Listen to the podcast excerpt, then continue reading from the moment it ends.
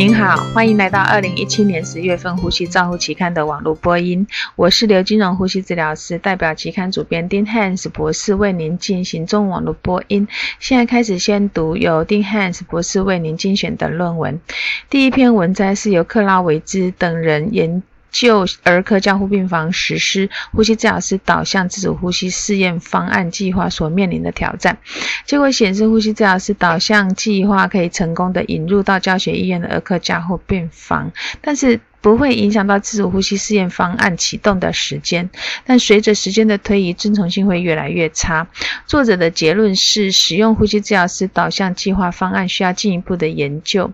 哈特曼和 B。布拉西建议，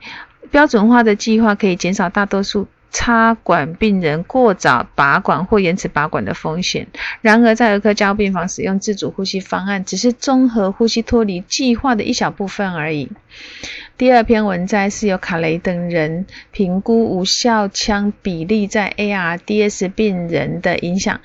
本研究主要是确定柏林定 AR。RDS 严重度和分类和无效腔 VD 比上 VT 的变化，结果显示 VD 比上 VT 的变化是随着 ARDS 病因不同而不同，死亡率也也是如此。只要只有轻度的 ARDS，这个无效腔不才不会呃将死亡者与幸存者分开来。那尽管如此，VD 比上 VT ARDS 病人的死亡风险最相关。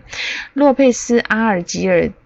评论这个研究显示为 VD 比上 VT 应用应该再往前一步建立，表示该参数可以用于机械通气病人个人化的照顾。第三篇文摘是由哈门德等人利用电子病历检查氧合指数数据的结果，分析特异性氧合指数与死亡率的相关性。结果显示，当前的的电子病历收集的一系列氧合指数有它的限制性，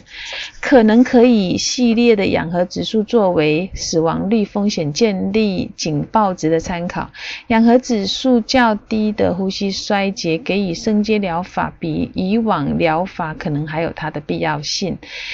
达勒尔达勒菲尔德等人提醒大家，尽管大样本收集是一个挑战，但是要记住，进行儿科死亡率分析的时候，数量本身就有它的强度。这强调了跨中心间的合作的重要性，以获得足够的样本量来改善儿科重症监护医学研究的临床效用。第四篇文章是由安瑞奇等人研究临临床参数在后天性脑损伤受试者拔管的最佳预测因子。结果显示，后天性脑损伤拔管的最佳临床预测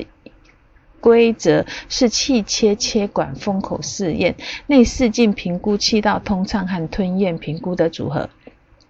第五篇文摘是由米勒等人研究临床呼吸治疗师引导的气切压力、气道压力释放，简称 APRV。是，纵使在 APRV 在临床上处置已经有一些说明和描述，但是研究调查使用 APRV 有。方法有所不同，主要的还是基于生理的概念、动物的数据和小型观察的试验。结果显示，临床呼吸治疗师只有对初始 APRV 共识不是很一致，它可能反映出良好的临床结果数据不足，以及。围绕在该模式的生理概念不是很清楚。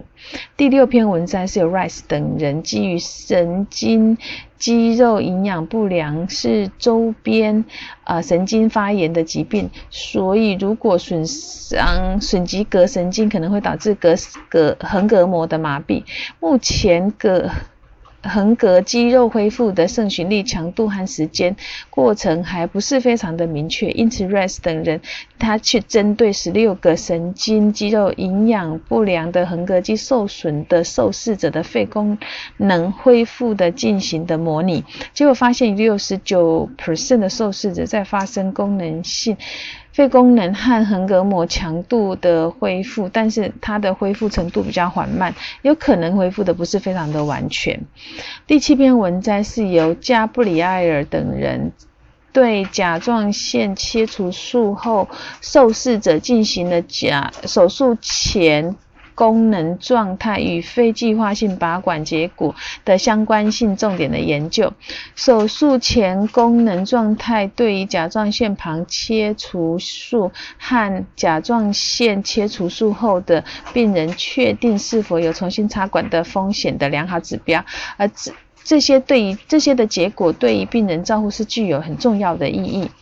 第六篇文章是由咖利欧沙透斯等人，呃，回顾二零一零年到二零一二年单位长期慢性呼吸器病人的状态，结果出院后病人的存活率大概是一年，是 ICU 的停留时间越短，回家的可能性就越高。未来关注重症病人从 ICU 出院的存活率。第九篇文章是由 Slava 等人基于呼吸道清除技术是支气管扩张重要的项目，因此他去比较每天排除痰量超过二十五 cc 的稳定性非囊性纤维化支气管扩张病人，他去使用 Flutter 和 Long Flutter。Lung flute 差异，结果显示病人使用这两种设备在耐受性都还不错，而且都能够成功的排除它的分泌物。大多数病人比较喜欢 Flutter，因为分泌物的排除速度和高使用率比较使用上比较方便。第十篇十篇文章是由 Gas 等人的研究，他们的目的是在评估中度到严重非常严重的 COPD 病人，他在运动的时候产生两种吐。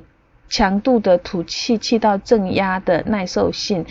的耐受性和动态过度通气和呼吸困难的影响的比较，在运动期间使用 EPUB 五千米托 EPUB 十千米托将会导致 COPD 病人运动耐力降低，而且相较。与对照组运动性呼吸困难和运动过度通气也都没有受到改善。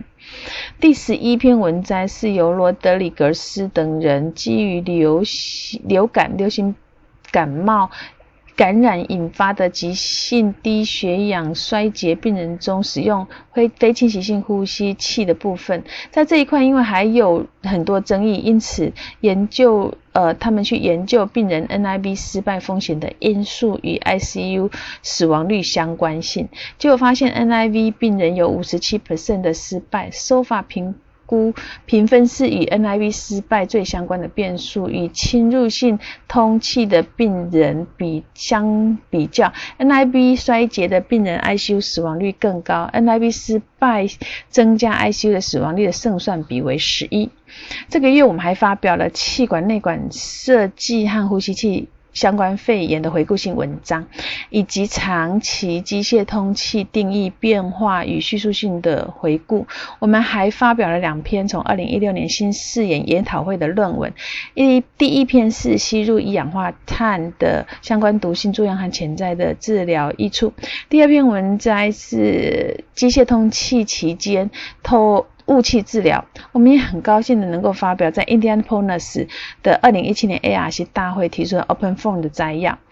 以上是十月份呼吸照护期刊的中文网络播音，由中国医药大学呼吸治疗系的金融呼吸治疗师翻译播音，朱嘉成呼吸治疗师的修稿与审稿。如果你想进一步的了解原文的内容与过去的议题，请您上美国呼吸照护期刊网站 www.cournal.com。你也可以借由网络的订阅，自动收到未来的网络播音。谢谢您的参与，再见。